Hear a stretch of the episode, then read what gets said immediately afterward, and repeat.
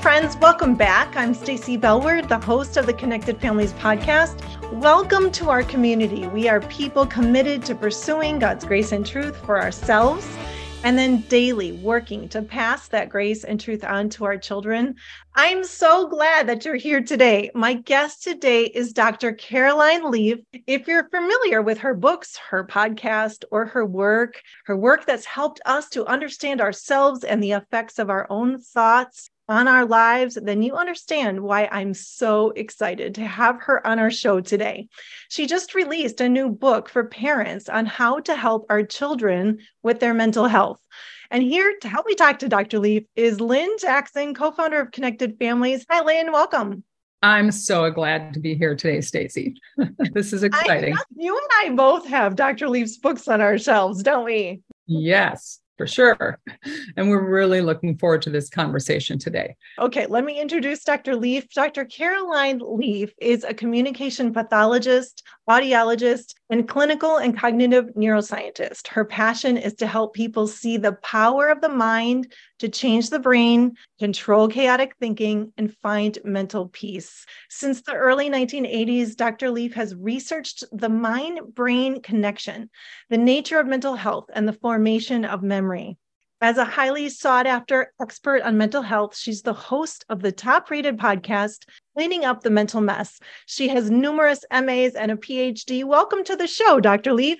Thank you so much. It's wonderful to be with you both. Thank you. Why don't we start off by you telling us about your family? I have four adult children. I've been married to my husband, Mac, for 35 years, and uh, two children are married, and one we're about to become grandparents in about four weeks' time. So this will be very exciting very, very thrilled. And uh, all four of my children actually work for us. So we work with us, uh, which is really great. One part time and others, uh, others full time. So that's been a tremendous, that's been tremendous to have them with me. I do a lot of research. I run clinical trials, and my youngest daughter's on that. She's she's my research assistant, and my other one's one is one is my producer, and one handles all of our customer service and admin. And my husband's our CEO. So it's been really great. We have another team too, but it's it's really great having all of us working together and it's a lot of fun.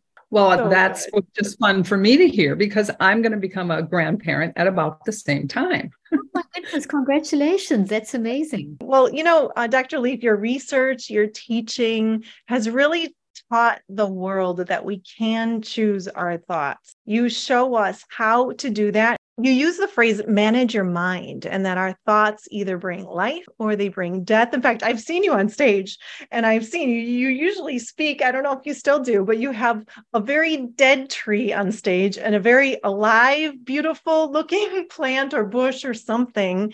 We're going to talk about trees and thoughts later in the show. But, you know, I think one of the things that I have just so much respect for you is that you help us to take that verse in Second Corinthians 10 5, the verse that says, We are destroying speculations and every lofty thing raised up against the knowledge of God, and we are taking every thought captive to the obedience of Christ. And that verse always bothered me because I thought, how can they put that in the Bible and not tell us how to do it?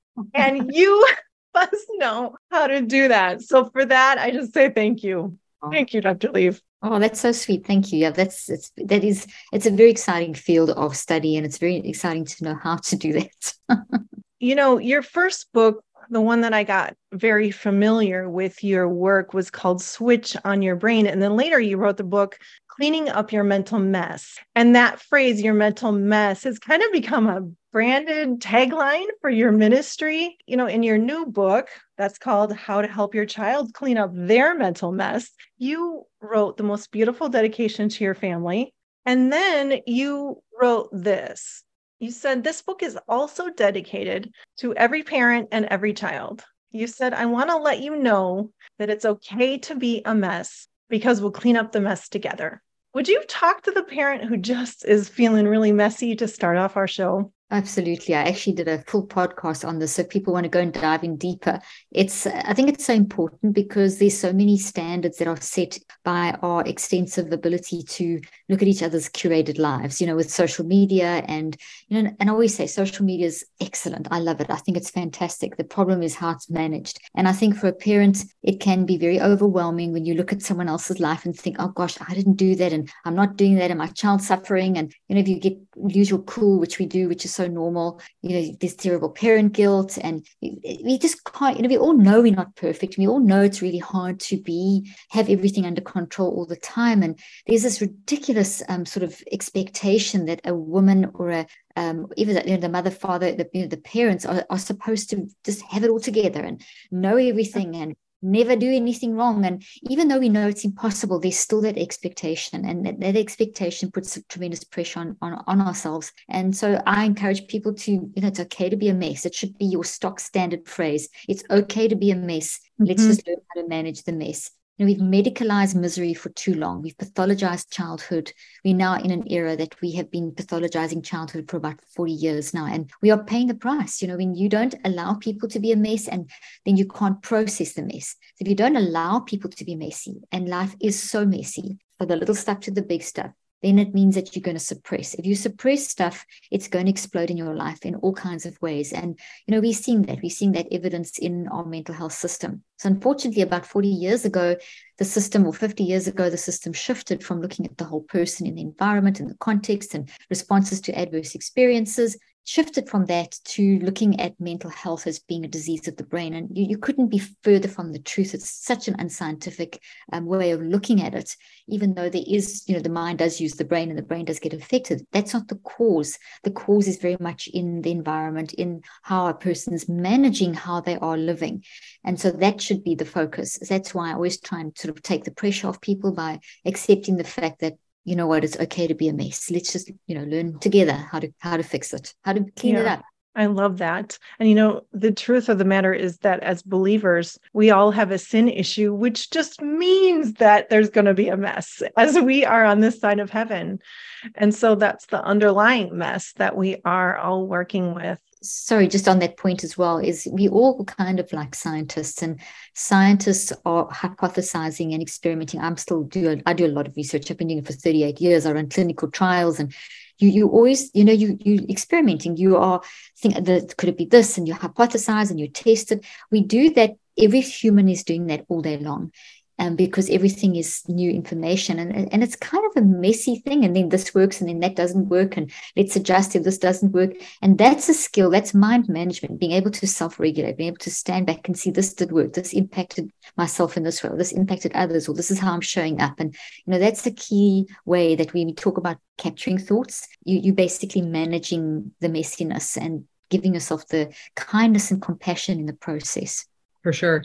We talk a lot, like I said, about the what's going on in me question, but then we also invite parents to go, what do I need from the Lord right now? Because that's really, you know, that's really how we can bring God's grace into those messy moments and just receive his compassion and his help in those times that is what we've found to just be such a game changer for parents. So, Dr. Leaf, your research has been just a huge contribution to the science of understanding the mind brain body connection and showing how it's in harmony with scripture. And on page 23 of your new book, you define what you mean by the mind. The mind is how we think, feel, and choose in response to everything that's going on around us while we're awake. So, like I said, we talk a lot about our beliefs and our thoughts and how that affects what the behavior that comes out of us. But how do mental messes from our childhood follow us into adolescence and adulthood? It's the undealt with stuff. If it's not dealt with, if you don't give the child the tools to process, and allow them the space to process. It becomes you know, thoughts are real things. They occupy mental real estate. They occupy um, everything. They embodied in your mind brain body network. And if we don't, if they, um, a whole mind brain body network is geared towards survival and it's literally, wired for love, which is what the scientists actually talk about. So they, you know, you don't have anything in you. Everything about you is for survival, is for moving forward, is for reaching out and operating in love. And therefore, anything that's toxic, so abuse in childhood, abuse at any stage of your life, um, any kind of, and we define abuse or trauma, we need to think of a scale of one through 10 just to make it very simple. And one, two, three being the daily struggles of, you know, things, sibling rivalry, a little bit of this, a little bit of something going on there, a little bit of irritation there, you know, the daily frustrations. And in the middle of the scale would be things that are actually becoming potential patterns and problems. And then your eight, nines, and tens would be the severe stuff, you know, the extreme abuse, verbal, physical, and so on. Hopefully, we don't have too much of that in our life, but some people grow up with years of that. And those, a lot of those are the kinds of people that I worked with when I was working clinically and that still reach out to us. And that we still do a lot of the work that I do is to try and help people on all levels of, of, of that extreme. But uh, so anything that happens to us, unless we process it, unless we re- deconstruct and reconstruct it, it's going to carry over into our future and impact how we function. So on non we get different levels of mind actually let me backtrack for a second let me maybe just make the distinction between mind brain body and then maybe from there just sort of talk about how thoughts actually form and why they carry over into adulthood or into adolescence yep. whatever happens to you undealt with whatever age you're at undealt with will carry over into your life and yeah. Uh, into your future. And you don't have to have that happen. You can change things. You can't change your stories, but you can change what they look like inside of you and therefore how they play out into the future. And that's really yeah. key basically your mind brain body network is what we would call the psychoneurobiological network so i'm actually my my field of expertise is psychoneurobiology i'm a psychoneurobiologist and that's so i look at that relationship and i look at how that shows up so in other words how are you showing up in the moment can be identified through signals. How you show up can be categorized. Work you can pretty much a- analyze and teach yourself to analyze how you're showing up. And then in that showing up, to understand that that's not who I am, but that's who I've become because of. So to go to your your question, if a person is showing up with a lot of relationship issues or can't form a stable relationship or doesn't trust others or just seems to have a lot of behavioral issues or battling with whatever, there's always a reason because that's not the wired for love nature um, in our structure. Um, so therefore, if anything disrupts that, the way that we are uh, constructed, literally the way that we are created, designed, structured, whatever terminology you want to use, is going to be one of survival where um, your non-conscious mind, which is your deeper spiritual level, is searching to find the source of the disruption in your life, and it sends uh, and it finds those sends signals through the subconscious into the conscious mind, and then that shows up in what we say, what we do, what we feel, or how we're looking at life.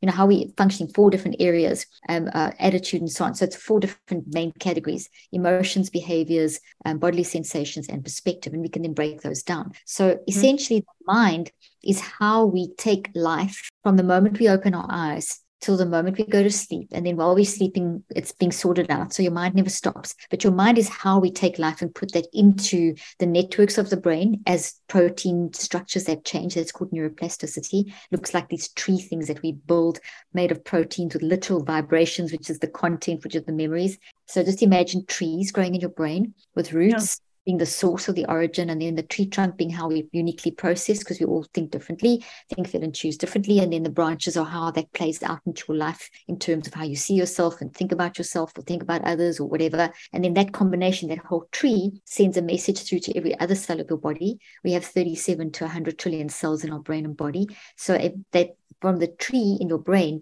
the rest of your body also gets like an imprint of that, but inside this, this, this what we call the skeleton of the cell. So you have a, you embody that experience. And then it's also in your mind, which is like a gravitational field, which is basic physics. Okay. So there's three places, which, and the reason I'm going to this sort of detail is if we have a memory that's undealt with, it's everywhere. It's all around us and everywhere. And our mind is the part of us, our aliveness, our deep, um, our aliveness, or the difference between a dead person and, and, and and an alive person would be the mind. So the mind is the life force. So the mind is what makes the brain work, the heart work, the lungs work, the blood to flow. When I use QEEGs, for example, which is the technology I use to look at people, what's happening in people's brains when they do things and when they learn and manage their mind and all that stuff, um, we are we are basically reading uh, we are looking at the energetic response of the brain. If you did, there is no response. So that QEEG is literally looking at life in the person. The ECG on EKG on someone's heart is looking at the, the life in, in the heart. In other words, yeah. dead person, no brain functioning, nothing happening. And I mean, I know I'm emphasizing this point, but that's how big your mind is. It's your biggest thing. It's not I have a mind, I have a, I have a, I must look, mm-hmm. look, fix my mind and I must fix my this and I must fix my body. And it's your mind drives everything. If you're not managing your mind, it's messy brain, messy body, messy life. So that's really the essence. So in in having this conversation now, the people, your listeners, are hearing information. It's auditory sound waves. It's the mind that enables you to hear what I'm saying. The mind is taking this in. There's a whole bunch of physics going on. And on a psychological level, you are thinking, feeling, and choosing. It then puts that into the brain, and the brain responds, and the body responds in the way that I've described by building these trees and these changes in the cells. And, and then that all combines together and influences your next sentence or the next way that you function and it all builds together now we've been building these networks of thoughts so thoughts are these the result of an experience they're made of memories so think of these tree-like networks all the little roots and branches are the memories. So memories cluster together and are the details of an experience. So think of the experience becomes the tree. The experience is made of details, the tree is made of memories. That's kind of your analogy there. So, if it's a, a, good experience, like this conversation now is really important. So, this is a healthy experience, we're going to build a healthy network. And your body won't, your mind brain body network is not going to feel the need to get rid of this or to, it's, and if anything, it's going to prompt you to pay attention to this conversation. And you're going to get thoughts moving into your mind and you want to pay attention because this is information that's going to help you. So, your mind brain body network is going to try and get you to focus on the good stuff to grow it and make you more resilient and more uh, functioning in a better way in all aspects of your life. At the same time, it's also going to identify the areas that are holding you back, that are potentially disruptive to your functioning. And mm-hmm. that includes the traumas from whatever stage of life. And that also comes through to the from the non-conscious to the conscious mind through the subconscious in the same way where the one signal saying, hey, this is good, grab hold of it and grow it. And the other one saying, hey, this is this is problematic in your life, pay attention, look at the information that this is providing to go to your point of what you do with connected families, Lynn, in terms of finding out that how I'm showing up why to, to find the group. So every group of how we show up is, is as we focus on that, we are going to bring the thought into our conscious mind. And then we literally that's capturing the thought. So through the signal, attention to the signals, we capture the thought and then we can deconstruct and reconstruct. You can't eliminate, you can't eliminate anything. The current biomedical model is all about identify symptoms and eliminate the cause. You can't do that. It works for cancer and diabetes and whatever, but it doesn't work for mind stuff because what's mm-hmm. happening is never going away. It can just be managed and changed. And then that changes how you play it into, into the future. So if we don't, that whole networked experience will just keep getting bigger and bigger and they're volcanic in nature. They don't, they're not static they grow and grow and grow and grow. So every time we trigger it in any way, then that is it growing bigger and bigger. Whatever you think about the most grows, and that goes on conscious level too. So eventually it will explode volcanic mode in how we're functioning at some point in our life or various different points in our life because it needs to be dealt with. So much good stuff in there. I think that what you just clarified for me was that our experiences are what kind of formulate the trees, is, yes. which is Oh, did you say that? So here's, are here's thought sorry. trees different, or is that the same thing? It's the same thing. So we are okay. having we are having an experience now. We're having this conversation. So we are looking at each other and we can see each other, and your listeners can hear. So yeah. therefore, they are giving auditory. Our voice is auditory sound waves. The brain and the mind, not the brain, the mind grabs that on a physics level a bunch of stuff happens with electromagnetic light forces and gravitational fields and a bunch of stuff and that yeah. into the brain and becomes a physical structural change in the brain made of proteins that group together to form tree-like structures and that's the thought amazing and i know because in your book you actually have little scans and they yeah. kind of look like trees so i'm guessing that's where you came up with that that image of trees so this book is how to help your child so the question is about thought trees. How can we help our kids understand how their experiences impact their brains and bodies? So I, I just think this is so amazing because when I realized that a thought tree, my thoughts are literal things in my brain that can bring life or bring death. It was a game changer for me. Now I understood how important it was to learn how to manage my mind and manage my thoughts.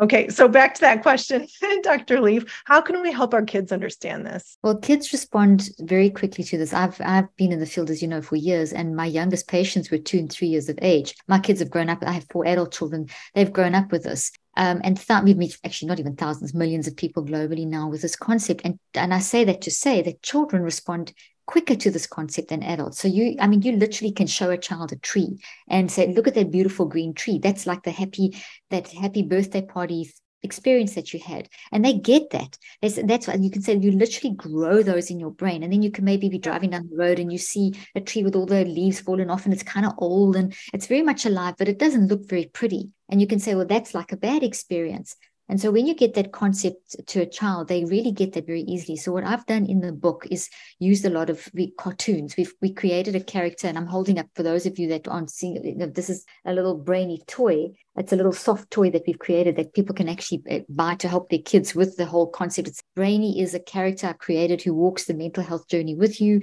and he's got yeah. this power, which is called the neurocycle, which is basically how you make your brain work properly. I mean, that's simple language you use with your children. In the book, I've um, it's for two to ten year old, and I've broken it up into developmental stages, and I give you the phraseology that you can use with the different ages. But I basically take you through the process of how to explain a thought tree to a child and how that thought tree grows in your brain and and in the first place, and how it also gets into your body and your mind. But we keep that level of understanding, you know, very simplistic. Kids get this. A two year old, you can. That's why I've got a little the brainy character's brain head is a brain and uh-huh. the whole idea of you can actually change that you aren't your brain you actually your your you are your mind and your mind uses your brain and your body and the two three together or how you then can function. So you can explain that to a child.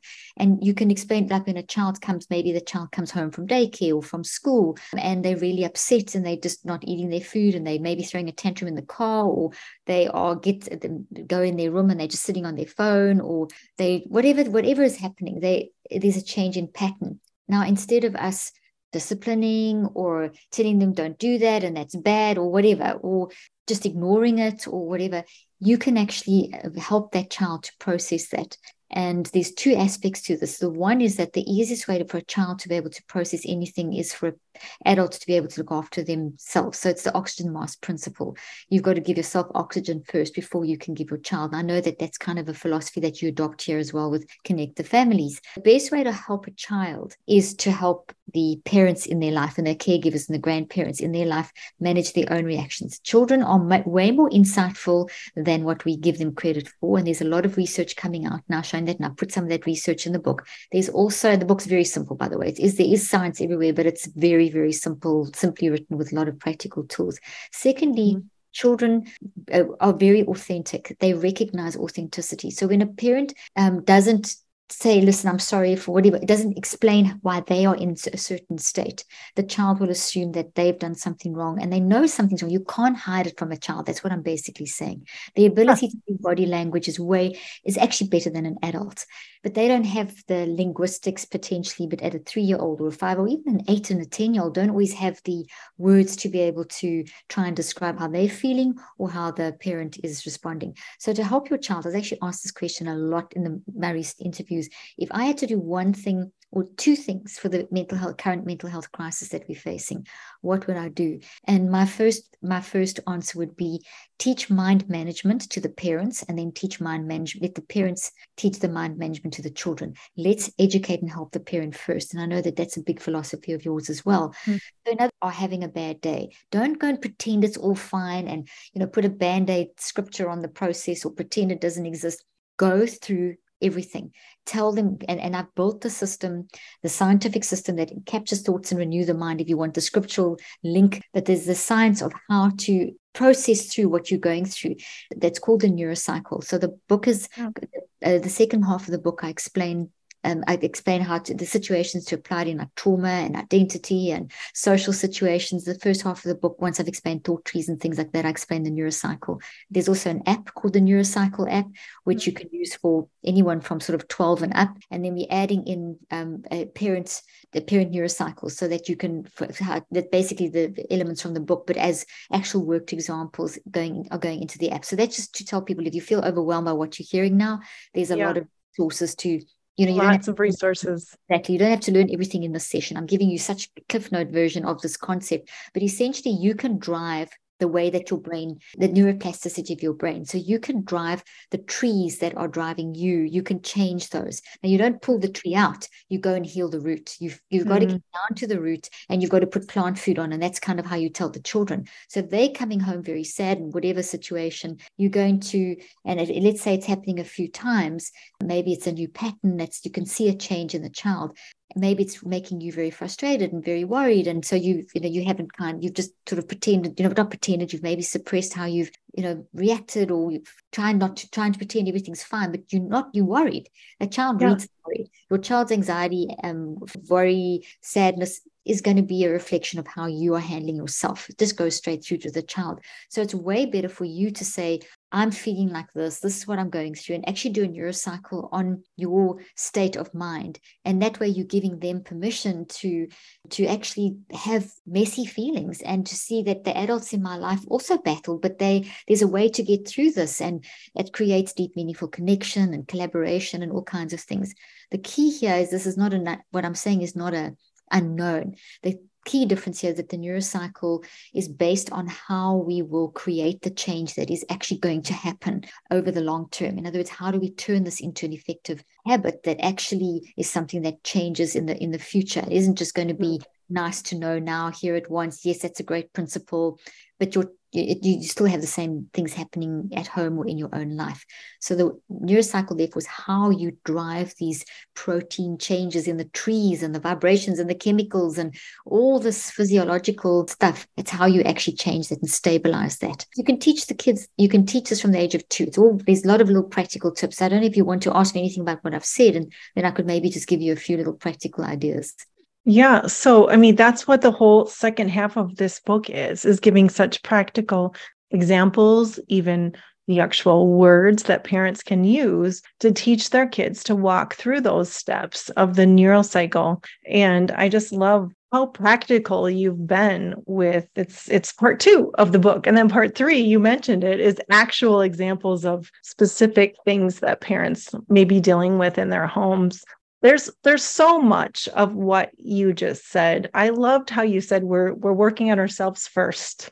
It has mm-hmm. to start there. So many resources for that in your ministry and you mentioned your app where parents can work on it. How many steps is it? Six steps? I've done it. I've i've received freedom in areas that i was growing really ugly dead trees in my mind and they are alive now caroline so it works. How many steps are there? I can't remember right now. It's six five, no, there's five steps, but five. you also hear the brain. So those five steps, what I had to do was to try and take this very complex thing of what's happening in the brain when stuff goes in and thoughts and memories and all this neurophysiology. And I simplified it down to these five processes that you go through. So it's right. actually them. Now you can put anything you want into once you understand the steps you can use any techniques or you know any kind of sort of philosophies whatever that you or whatever you know, like for example if you want to put scriptures in if you want to put like a little techniques in but as long as you put them in the right place. So for example you i think you mentioned lynn about cbt cognitive behavior therapy. You mentioned i think i heard you mention that. Those mm-hmm. are techniques but if you they don't fix a problem. So they're great to use for example in step five. So what i'm saying is the neurocycle doesn't throw out what you're doing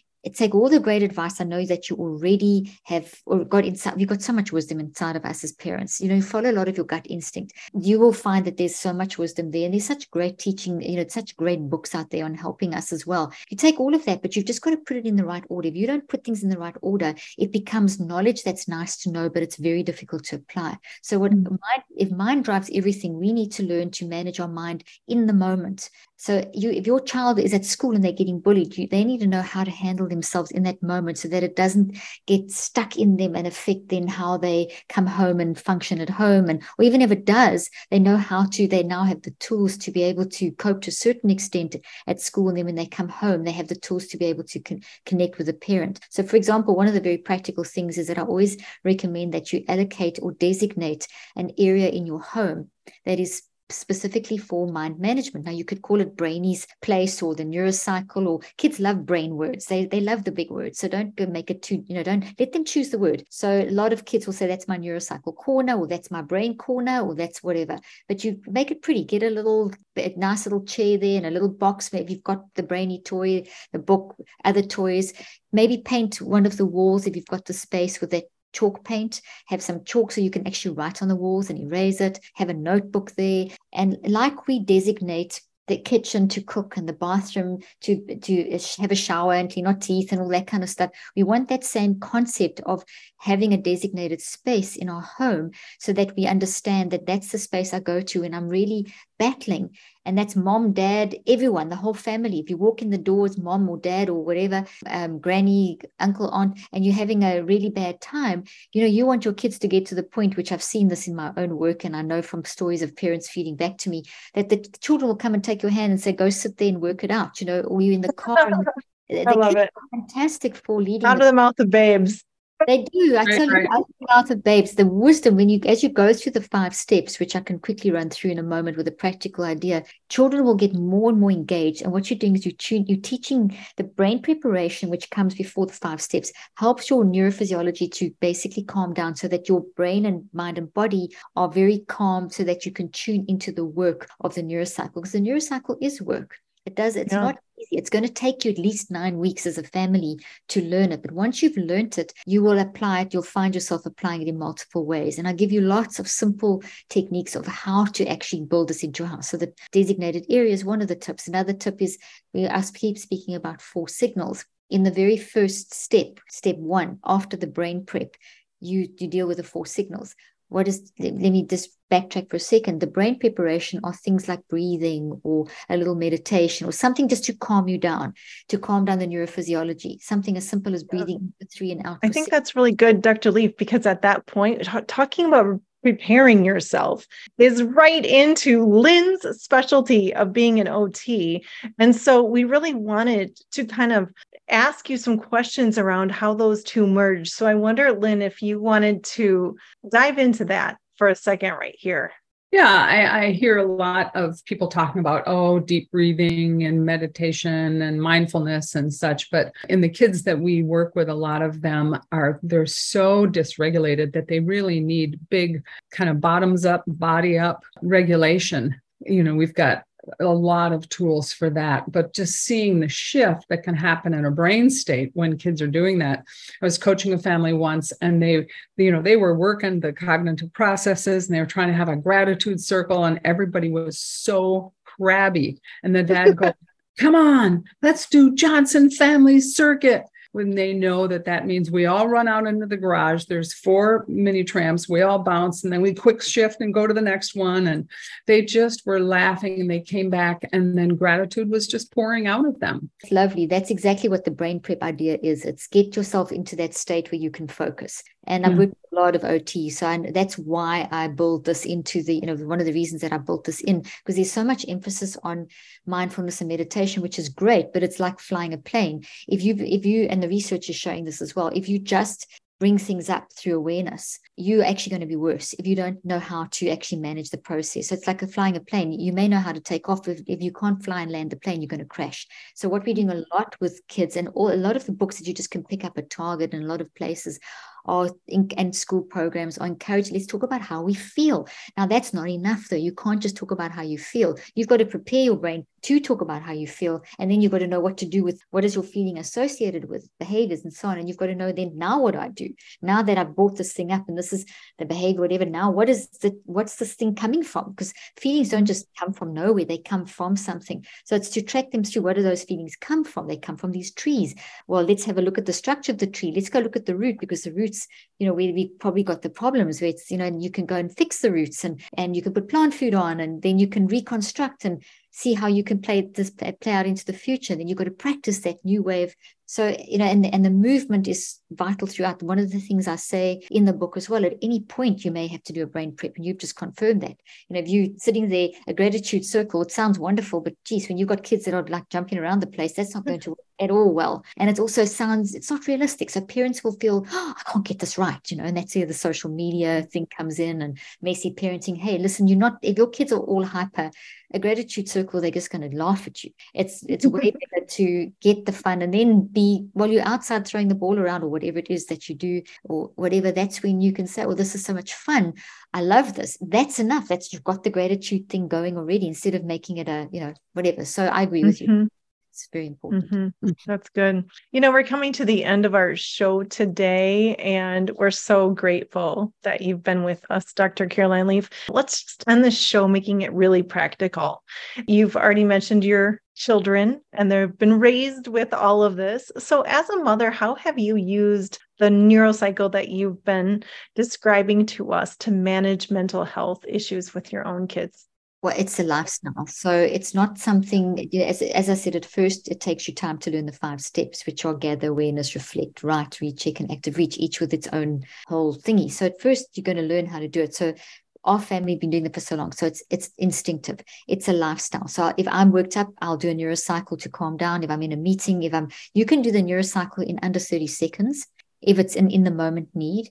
And if there's a big trauma, and you see that there's a change of pattern, you may not know that there is a trauma, but you see that your child's changing and there's a regular change in their pattern. And I go into this a lot in the second half of the book about how to start recognizing. I give a story of a child that, as well, that's pretty sad, uh, very sad, but ends up being happy of a real person who actually um, went through some went, went, through a lot of stuff. But it, when it's something big like a trauma that's been a, something that's been suppressed for time being, you're not going to fix that in one neurocycle. You're going to have to do a planned and guided. It's a planned and guided system. You're going to have to do that daily over a period of time in order to for change to happen. So you can. Yeah. So I've used it. You know, it's something. It's you'll be in a meeting and maybe people are getting worked up. I mean, family. It's a lot easier to get worked up when it's family than if it's you know if it's not family. yes.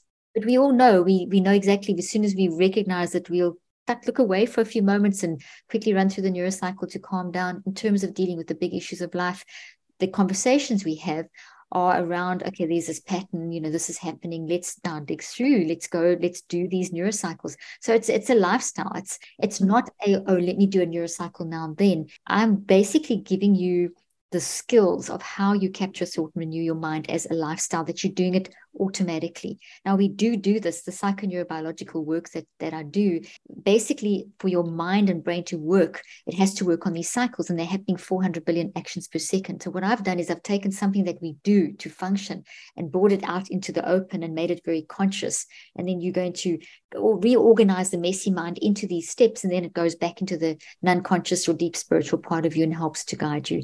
It's a lifestyle. We use it all the time for everything. And what's really gets funny is that maybe I get irritated about something or I react or my husband does or one of the kids do, we'll all just throw it out there. Hey, you know, you need a neurocycle. And what I love about that is I'm sure you have modeled it so many times and then celebrated the benefit of it. It's like, oh, I feel so much better. And that's something we really talk with parents about is modeling and then celebrating when you work through stuff, when we throw off shame, when we receive God's grace and truth for us, when we think things through, then to visibly model that feels so much better. So the mm-hmm. kids are drawn to that process instead of ashamed by it. Oh, you need a neural cycle. You know, that's not how it feels at all. Yeah. Led your family with grace. Is a celebration, as you say, because you they see the difference in you. I mean, I was just having a conversation earlier on with in a meeting with, and one of the kids said, We really saw a change when you did X, Y, and Z when you were working on whatever. And you know, when your children see that and then we, we can mm. say yeah we saw that. And so there's a lot of celebration of growth in each of us and in relationships and then in friends and then they help their friends. I mean and as they were going through school they would their kids would say hey can you show us how to do that stuff that your mom does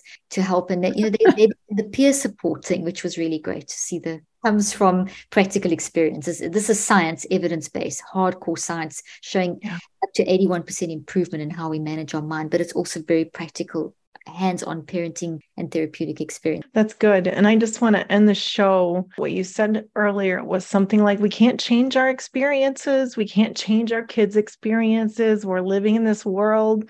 Difficult and hard things are going to come to us, but we can manage our minds and control how we, what's the word that you said, like perceive it or process it, how we internalize it yeah, so you can you can't change what's happened to you, but you can change what it looks like inside of you. So you can literally rewire the toxic networks, which will then change how it plays out into your future. So another way of saying it is you can't control events and circumstances, but you can learn to control how you react and respond and perceive all those things, which then as you're doing that, you're rewiring and therefore changing yeah. the, you know, the, the trial becoming the testimony kind of thing. And as we work on it, then we can teach our kids to do that.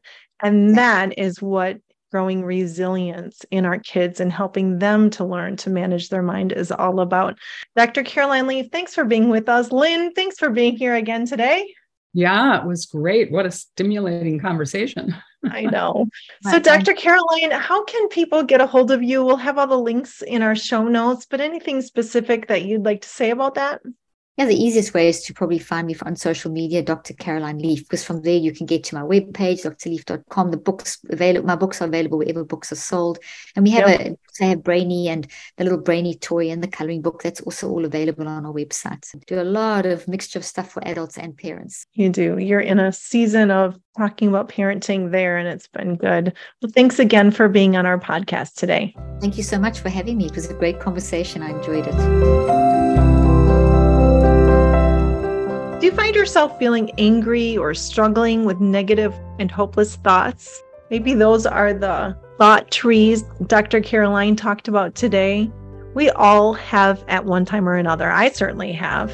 Here at Connected Families, we have a five session online course that will encourage you with hopeful truth. The course is called Grace and Truth for Moms. And it's a core teaching that comes out of the first level of the Connected Families framework. You are safe with me. Lori, mom of three, said this after she went through the course. She said, You know, God spoke to my heart and showed me how I have subconsciously been believing lies about myself and my parenting. I realized that I have had a goal of becoming some sort of perfect parent. I needed to let go of that goal and just rest in the truth that I'm doing my best and will never be perfect, but Jesus is perfect. So good. Well, I hope you registered today. All the information about the Grace and Truth for Moms online course is in our show notes, or you can go to connectedfamilies.org. Thanks so much for tuning in today, friends. We are a listener supported organization. Over 52,000 of you parents listen to the podcast every month. Individual donations make the work to equip and encourage families possible. For more information about Connected Families, follow us on Instagram or Facebook or go to connectedfamilies.org. I will see you next time.